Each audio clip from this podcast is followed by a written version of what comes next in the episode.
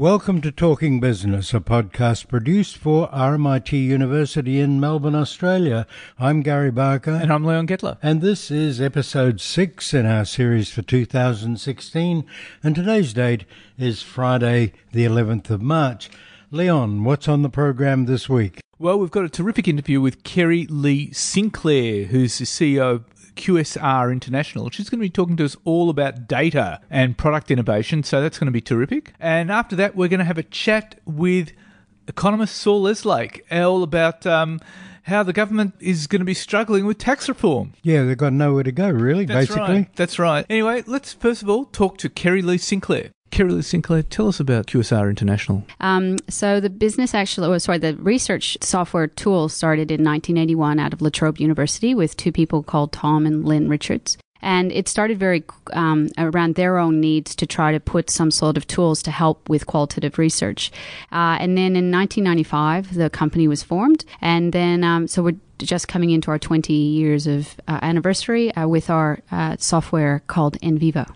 And by qualitative research, you mean probing into databases or probing into papers, documents? How does it work? Um, yes, so it covers, uh, I guess, the, the, the, difference between quantitative or quant and qualitative, which we call qual, is quant is uh, structured data, uh, typically numbers, um, measures. Qual is everything that is unstructured. So it could be text, could be video, social media, um, many of the um, aspects of it could be literature, um, it could be um, often a combination of an open text field, for example. And so, which ones do you specialize in, or both? Uh, we specialize in qual, um, so that's that's a, that's our history. We work very closely with um, what we call purist researchers who are, are qual who focus only on qualitative. However, what we're fe- uh, what we're seeing now is a lot of um, requests and comments around mixed, what we call mixed methods, which is where you have part of a survey, for example, that's um, quantitative, and then you have an open text field, which is qualitative, and you need to be able to put the two of those together. Now, QSR International has offices around the world, doesn't it? That's correct. And so, all located close to universities? Uh, generally, yeah. I mean, we, we basically followed, we went into Boston um, on the back of uh, the US, obviously, uh, Boston having a high degree of universities, uh, then into the UK, into near Manchester, and then also into Tokyo. The software NVivo is one is a set of tools, but you've got people that operate it. What are the sort of skills that you're employing? Typically, the researcher um, the researcher comes to the the tool with a, a, a problem. So, what is your analytical lens? Is is the way I try to do it. So, it's unusual that you know a business might think, oh, we have a e-commerce problem. A researcher actually will approach it with what is the the why, not the what is the problem. Why is there a problem? So, typically, the researcher will approach the tool with uh, an understanding of the type of research they need to do. So, is it a phenomenon research, for example? Is it grounded research? Um, and they are hoping to solve different problems. And they use the tool then to gather the information, analyze the information, visualize, and then ultimately um, use it to, you know, put into a paper, set of recommendations, um, be peer reviewed, and then published. So that's typically how how the tool has been used in the past. And this would be re- academic research, but you're also into commercial research as well, aren't you? Correct. So where where we've found, I guess the interesting thing with, um, I guess everything that starts in university is people leave universities. Not everyone stays, and when they go, they tend to take the tools that they've used in universities with them. So we have found ourselves working on very interesting studies. Uh, for example, in um, New Zealand, we were used in the rebuilding of the Christchurch. Um, um, after the earthquake because when the community was consulted, there was a combination of post-it notes, there was town forums, and um, you know people writing emails. So how did they pull all that unstructured um, data together? Um, that was an example of how NVivo was used, sort of outside of academic purposes. And so you're expanding beyond academia now? You're expanding beyond universities? Correct. And at the moment, we're doing that. Um, we've been doing that uh, via, I guess, uh, osmosis or um, natural growth rather than a, a strategic growth. So we we re- recently released a, a, product at the end of uh, September, which was very much starting to move more strongly into commercial and government and doing what we call automated insights. So automated insights is where we actually um, provide the smarts of the tool, um, but don't require you to have the, the researcher skill to get an insight. So, for example, you can run it over 18,000 tweets and get a sense of what people are saying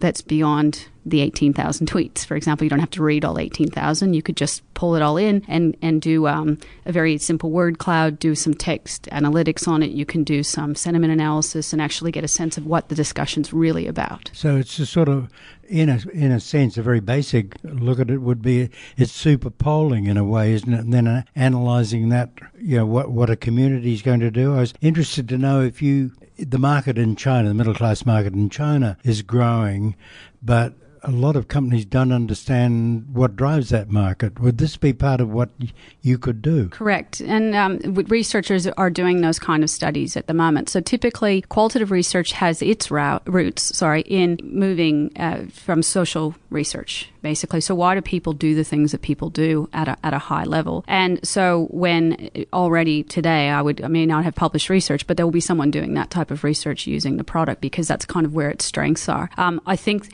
the challenge is then companies are often used for using that kind of research to go to a research firm and to actually get them to do it for them. Um, however, they often have data themselves in house, which could be quantitative, could be qualitative. So, for example, they may already have Chinese customers who are writing them emails, um, who are writing um, customer surveys to them in Chinese. How do you then bring that also into the research? Is sort of where we see the broadening of the tool. It's kind of the the different degrees or the prisms of the research. You know what you know. Everyone will look at it with a slightly different lens, and a corporation may want a, you know a more commercial lens on it than a pure researcher who would want you know something that was peer reviewed. But that, that's with corporations. I'd imagine governments would be quite keen users of this as well, particularly with all the reforms going on and uh, keeping track of communities and etc. Yes, we're seeing with um, things like community consultations that are needing to be done. Um, there's a couple of issues in it. One is is that, that they can show that a open and transparent process has been followed and that the community has had an equal and opportunity um, op- equal opportunity to say what they want to say. But then there's also replicability. So um, under freedom of information obviously this research may be made available at a point later in time and they want to be able to, to, to you know show to someone that the research was done so it's almost a combination of how do you follow the right process how do you get the right outcome and then how do you almost archive it or ensure that you can then go back 10 years from now and make sure that you know because typically a lot of these challenges that go to the Supreme Court, they don't happen the year that someone does it. They happen 10 years down when something happens that's, you know, bad for the government and then they have to reopen an investigation and find out why these things have happened. So it would also mean that the government would be driven by quite different imperatives than uh, commercial the world, wouldn't it? Correct. And it's been interesting. I just spent a couple of weeks in the, in the UK working with some of the government um, clients that we have over there, and it's very um, interesting the level of uh, the up, level of uptake and use of the product is directly correlates with their uh, open, open in transparency and being held accountable. If a government is not interested in transparency, being held accountable for what it's doing, it, it's, it's actually directly related to how well they use the product. When they actually when they actually go, you know, this is good because I'd rather go to my constituent and say, I've made a mistake, um, or this may this this isn't what you want me to do. Um, a lot of them are still challenged with that because I think it's you know still a little bit of about votes and there's a lot of your sort of data analysis going on now. You know, the big data centers got huge amounts of data. How does QSR differ and NVivo differ from that sort of analysis? You, you do a much more intensive look at facts, don't you? I think the big thing, um, if I can kind of break it down into um, into chunks, is that there was sort of the big data kind of problem, which was how do you capture it all? And I think we just got our heads around that. Now people are started analyzing it, and what we're finding is Forrester just did some really re- interesting research that said 10% of the world's data is actually structured. The rest of it's unstructured. So when I come back to that mixed methods challenge that we're seeing in academic and in research, that's really what what's happening is um, businesses that are using other tools to do the an- analysis of that are, are only really doing it over structured data, which means they're missing 90% of the picture. And and what we find is that that's the why. So the insight's not the what. So for example, at a simple level, your website is dropping people off. So people come to your website, but they're not buying. The um, structured data will tell you that. What that's not telling you is why are they not why are they not buying, and that's where the qual the, the, the facts that they're leaving you comments on your homepage. They, they some of them are using capital letters. You know, like they you know that's that's the stuff that no one's really looking at in businesses at the moment because it's just so much of it. If you imagine like a Walmart or someone just trying to analyze all of that feedback in one platform, you need something like NVivo Can we expect from all of this that governments are likely to become more transparent? I think that there's a moving.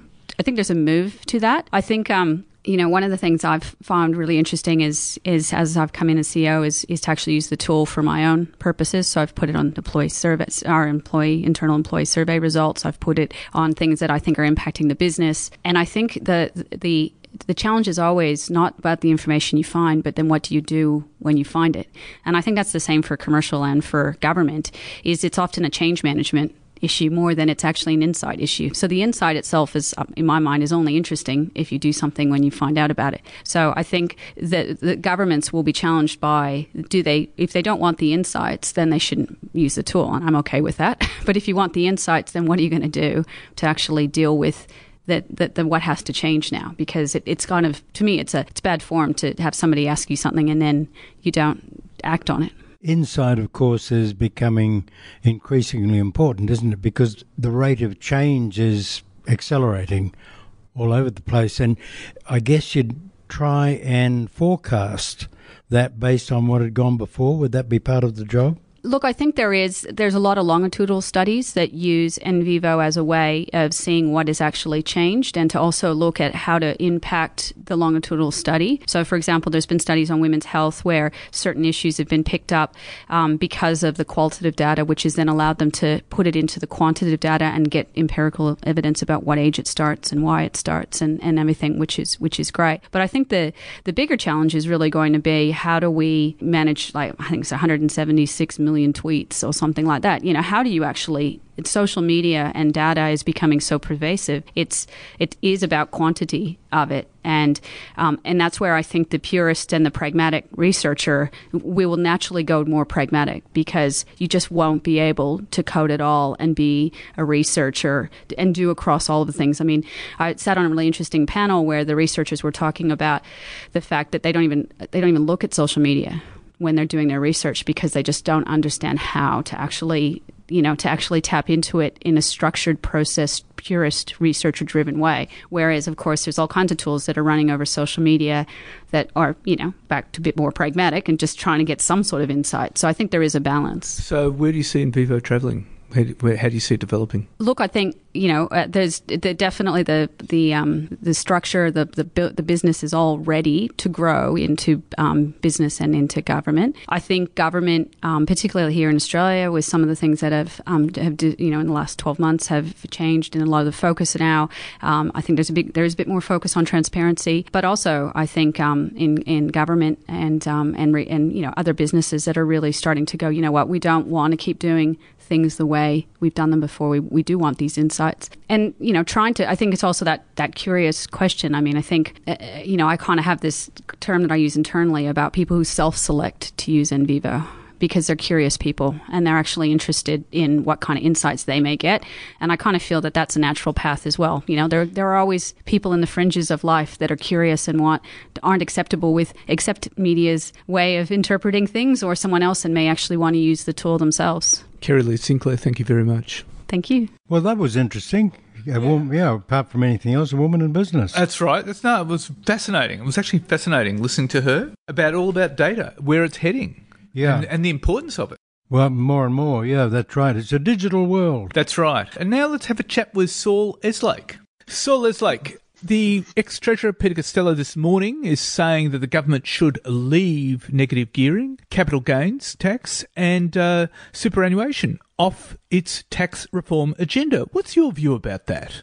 Well, it's understandable that Peter Costello might take that point of view since he is, in effect, defending his own legacy. It was Peter Costello, as Treasurer, who made the tax treatment of capital gains much more generous after 1999 than it had been from 1985 when the capital gains tax was first introduced until then. It was Peter Costello who made it possible for people to receive payments from superannuation funds free of tax if they are over the age of 60. It was Peter Costello who significantly loosened the rules around how much people could contribute to superannuation funds and thereby gain considerably more favourable tax treatment than if they invested their funds in other ways. It was Peter Costello who brought in arrangements whereby people over the age of 65 pay less tax on a given amount of income than people under the age of 65 simply by virtue of being over the age of 65. In other words, during his 11 years as Treasurer, Peter Costello introduced a number of additional ways in which people who, for the most part, are of higher income or wealth than the average Australians are able to reduce the amount of tax they pay. So uh, he's defending that, and it's not surprising that he would. But he and others who have been urging Scott Morrison and Malcolm Turnbull to steer clear of possible reforms like this are also making it much more difficult for Malcolm Turnbull and Scott Morrison to offer meaningful and significant tax reforms, either in the forthcoming budget or in the rundown to the election to be held sometime after this year's federal budget. What options does that leave the government then? Well, not very many. It may well be that there are changes to superannuation tax arrangements which uh, are still on the table. It's hard to know exactly what's been taken off and what's still there, but there are certainly things that the government has indicated it has been contemplating in the past that it's yet completely to rule out. It does appear as though the government isn't prepared to do anything with regard to negative gearing, although Treasurer Scott Morrison had earlier in the year referred to excesses and abuses that he might be willing to look at. Now seems as though they're off the table. The government isn't going to do anything with regard to the concessional treatment of capital gains tax, it would seem. There may be something the government could do with regard to uh, workplace and work related deductions, possibly related, replacing them with a standardised deduction, as is the the case in some other countries and was briefly the case in the mid 1970s in Australia.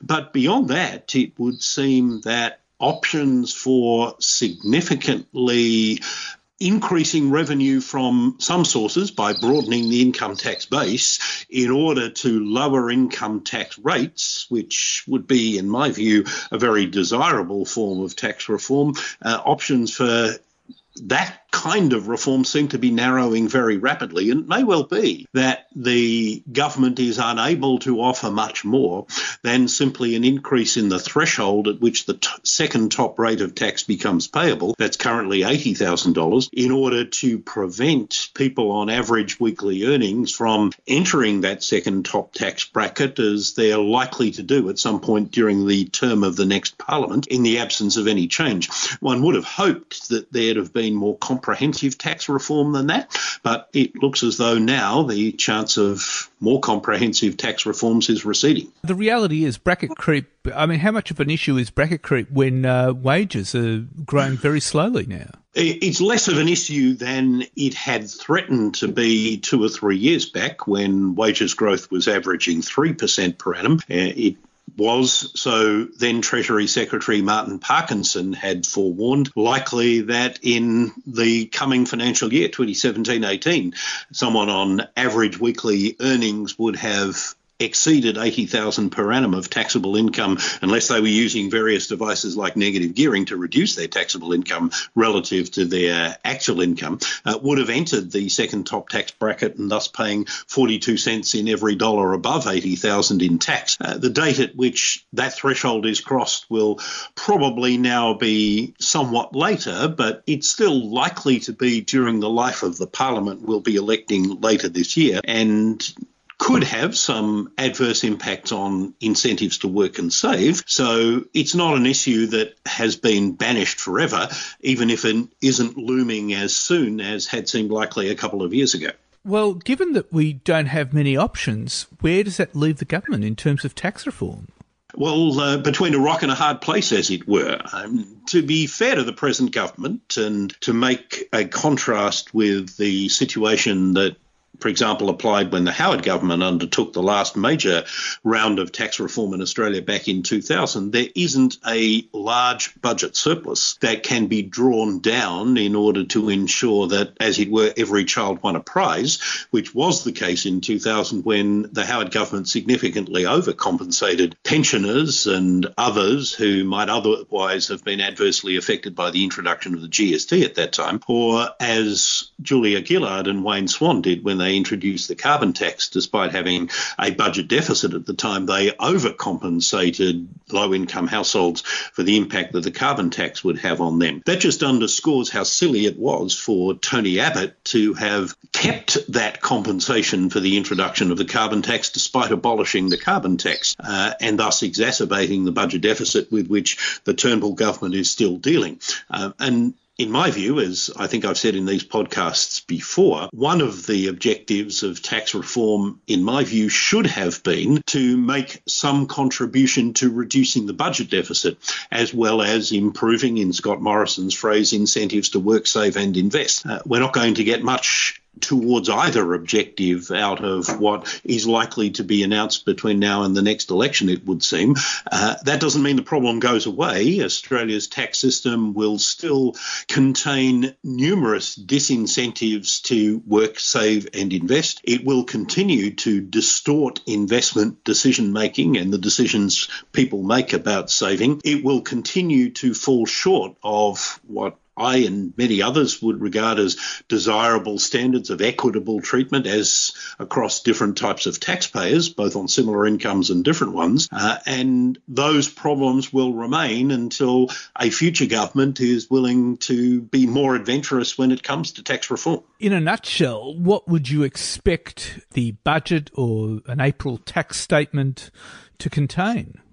Uh, well, I think very little now. Uh, it as I said before, may increase at some point in the future the threshold at which the second top rate of income tax, the 42% rate, becomes payable. Uh, if it were to increase any other thresholds below that, for example, the rate at which the 32% re- rate becomes payable, or so the income at which the 32% rate becomes payable, that would cost a lot more than raising either the second top rate or the top rate, although I don't think they'll be raising the threshold at which the top rate becomes payable. Uh, and it's hard to see what much more that the coalition could do, having ruled out so many options for paying for more meaningful tax reforms of that nature. As I say, they don't have a big budget surplus they can draw upon. Uh, on the contrary, there's a deficit which still represents a long term problem for whoever is in government after the next election. And it does seem regrettable that political considerations have forced the government into a position where there is so little that it can do. It seems to me that all Australian governments seem to struggle with this issue of tax reform. I mean, regardless of which side the political fence they're on. Well, that seems to be the case now. Uh, certainly at other times in Australia's history, in 1985 and 1987, for example, under Prime Minister Hawke and Treasurer Paul Keating, and in 2000 under Prime Minister Howard and Treasurer Peter Costello from the other side of politics, there were major tax reforms enacted, uh, in both cases in the face of some opposition from the parties that were then in opposition, uh, but it would seem as though the appetite for reform and the capacity of those in government to sell reforms have both diminished between uh, now as compared with those earlier occasions. Saul Eslake, thank you very much for your time. And that's a pleasure as always. Well, as Saul points out, the government is between a rock and a hard place inside a barrel. That's right. Well, it's a politics that's killed it to some extent, it shows up the paucity of real thought, and that's right. It's just you know pretty disgusting, particularly the what the Senate's on about. That's right. That's so right. we look like a double dissolution. Try and clear them out. That's right. And so let's let's just see where it goes. But I mean, something's got to give. It just can't go on like this. Okay. So now the news. Well, Gary, first of all, China's export fell for the eighth straight month in February from a year earlier as the world's second largest economy continues to lose momentum. Exports slipped 25.4 4%.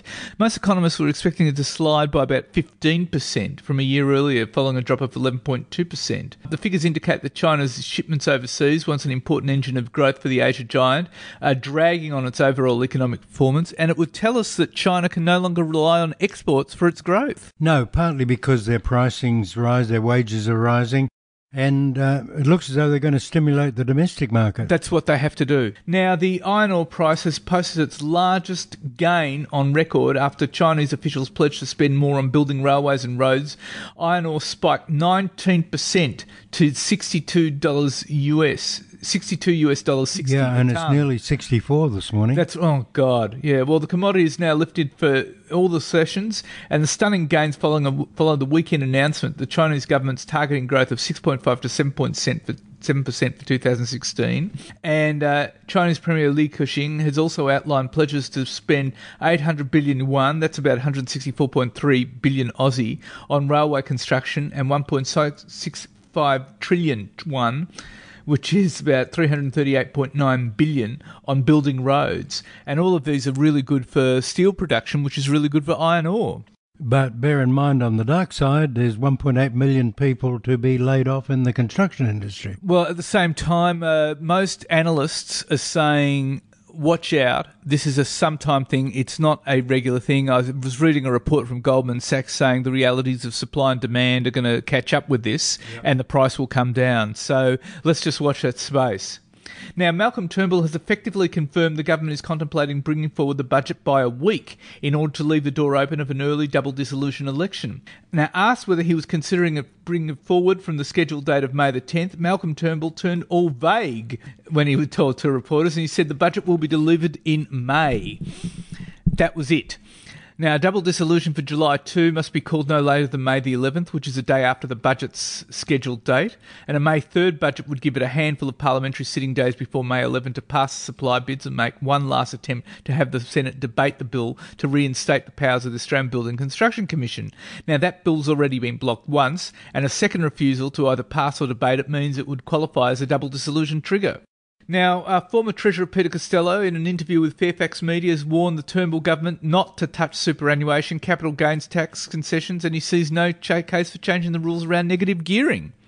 And uh, we we had a chat with uh, Saul Eslake about that. Exactly right. Uh, and Saul, of course, pointed out there's no surprise because Costello was the architect of most of it. That's right. But at the same time, of course, the the British Council has come out and said negative gearing has got to be a, a changed. Yeah, well, I think it's going to be inevitable. One day it will have to be. Now, construction activity contracted for the third straight month in February. House building activity slumped for the first time in three months. The Australian Industry Group Housing Industry Association Performance Construction Industry fell 0.2 points to 46.1 in February. That means there's not going to be much growth in the housing industry. Now, the retail sector is in for a sharp slowdown this year, according to Deloitte Access Economics. And Deloitte forecasts that retail sales growth will slump from 3.3% in 2014-15 to 2.4% in 2015 and 2.3% in 2016-17. And in its latest report, it says global challenges will cut the growth. And report author David Rumbens says sale growth has already been moderating from recent peaks for household goods and clothing retailers, which was standout sectors last year. So that's going to be a bit of a worry. Indeed. Now, job ads in Australia have fallen to their lowest level since October 2015. The ANZ Job Advertisement Series shows job ads appearing on the internet and on newspapers in February fell 1.2% compared with January, and ANZ Chief Economist Warren Hogan said the fall in ads might reflect market conditions. Now, the Australian economy is experiencing continuing non mining momentum in early 2016, with services sectors generally adding, uh, driving the improvement. NAB's latest business survey has found that after falling two points in January, NAB's monthly update has found business conditions improved three points to eight in February, while business confidence was steady at three index points. Yeah, not too bad actually, after a pretty gloomy beginning. That's right. Now, some interesting corporate news, Gary. The Seven Network has moved another step into the digital age. It struck a deal with Google, which will see premium content screened on Google's online video platform, YouTube. And under, t- under the deal, shows like My Kitchen Rules and Home and Away will be streamed on YouTube. Now, the content for YouTube will be in snippets, short snippets, while the network's 7 plus, uh, plus 7 streaming service and other catch up services around the world will host full length shows shows. And Yahoo's Seven will sell advertising in Australia, and Seven West Media will do advertising sales for the rest of the world. Now, this deal potentially broadens the audience for Seven. I think it's terrific, Gary, because it allows it to reach audiences over any device, and it allows the network to meet advertisers' keen demand for premium online video, which is in short supply. And it's a logical move for uh, for Ch- Channel Seven or indeed any of the free to airs uh, because everybody's going onto the internet. Commonwealth Bank has admitted it failed some life insurance customers over life insurance claim. Chief Executive in, Ian Narev has pledged that the bank will update its processes to assess severe heart attacks and medical factors surrounding claims. But the Australian Securities and Investments Commission is investigating the CBA's insurance arm, CommInsure, and with the Senate adopting a motion moved by Senator John Williams to broaden the terms of reference of a financial services inquiry to include the $44 billion life insurance industry, the CBA and its life insurance arm, CommInsure, will be called up for a grilling over poor conduct. And this comes after a Senate inquiry recommended for a Royal Commission into the bank's financial planning scandal, raising and this raises concerns about the CBA's culture culture, I think, Gary. Four Corners interviewed a heart attack victim whose $1.1 million life insurance claim had been rejected by CommInsure, which claimed the level of the protein troponin in his blood was too low. And this was despite cardiologists saying it was impossible to measure the severity of a heart attack by using only troponin as an indicator. And Fairfax and Four Corners had obtained an email showing CommInsure was aware there'd been a severe heart attack before it rejected the claim. And people wonder why, uh, you know, why, why the banks are not trusted. Indeed, indeed. Now, speaking again of the banks, the court regulator is extending its rate rigging inquiry beyond the ANZ to include the other banks. The ASIC has compiled telephone records and written communications of the Commonwealth Bank, National Australia Bank, and Westpac, and this is in addition to all the material it's been gathering in its case against the ANZ over claims the bank manipulated the bank bill swap rate, which determines the price of billions of dollars of loans across the economy. And Maurice Blackburn has confirmed that it's investigating a potential uh, class action over the matter. Well, it's not the first time that a bank around the world has, has done that. Now, uh, amazing news. Andrew Twiggy Forrest iron ore miner Fortescue, which has been hammered by the low iron ore price and looked like it was going out of business, has inked a non binding memorandum of understanding with Vale, the world's largest producer of iron ore, outlining plans to produce, uh, pursue additional values for China's China, customers in the Chinese steel industry. And they're ramping up competitiveness in their operations.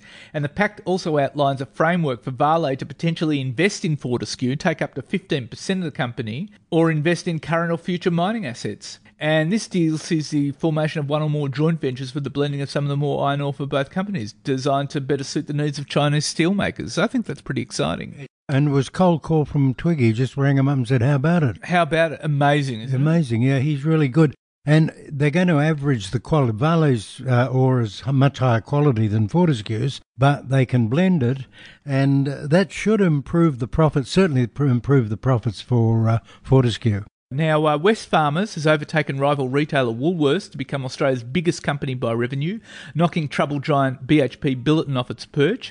And a report from IBISWorld Consultant says Wesfarmers nabbed the number one spot with revenues of 62.8 billion in the 2015 financial year, after growth of 3.9%. And the Research House's annual survey of the top 1,000 public and private companies and government organisations showed rival retailing group Woolworths remained in the number two spot, but its revenues declined 0.1% to 6.1.1 billion during the same period. And IBISWorld said Wesfarmers' home improvement brand Bunnings, vastly superior results compared with significantly smaller competitor Masters, had assisted the company to trounce its rival. And of course, we remember Woolworths last month unveiled a first half net loss of uh, 972.7 million, which is was its first loss in more than 20 years. And of course, Masters is on the block. They just want to get out of it. And the final bit of news, Gary, is that Queensland Nickel has a surprising new owner. It's billionaire MP Clive Palmer. Now, Palmer has sacked the company's administrators and has taken back operational control of Queensland Nickel by setting up a new company. And with a fresh $23 million cash injection to keep the ailing refinery open, Palmer sacked FTI Consulting as the managers of the Yabulu refinery, set up a new company to take control. And that followed an urgent meeting FTI held with major creditors to discuss the Palaszczuk government's $10 million financial lifeline. And that offer was extended on the condition that Clive Palmer exits the business. Now, this new arrangement will see FTI Consulting Consulting remain in control of resolving Queensland Nickel's $100 million debt to major creditors like listed railway company Aurizon, But Palmer's new company, Queensland Nickel Sales, owned by his companies QNI Resources and QNI Metals, will take over Yabulu. And Palmer said the extra 23 million paying for the takeover came from recovering from the recovering nickel price, which had served 18% in the past three years. One thing for sure, Gary, it certainly didn't come from the banks, which had knocked back his request for funding last year in the lead up to Queensland Nickel being placed in administration. Tell you what, though, Clive never gives us up. Don't wriggle, wriggle. No, absolutely. And that's it for this week, Gary. Great, Leon. And, uh, and next week, we've got a terrific interview with Monica Rosenfeld, who's the managing director of Wordstorm PR. And that'll be terrific. And in the meantime, you can keep in touch with us on Twitter at Talking Biz, or on Facebook. Take care, and we'll talk to you next week.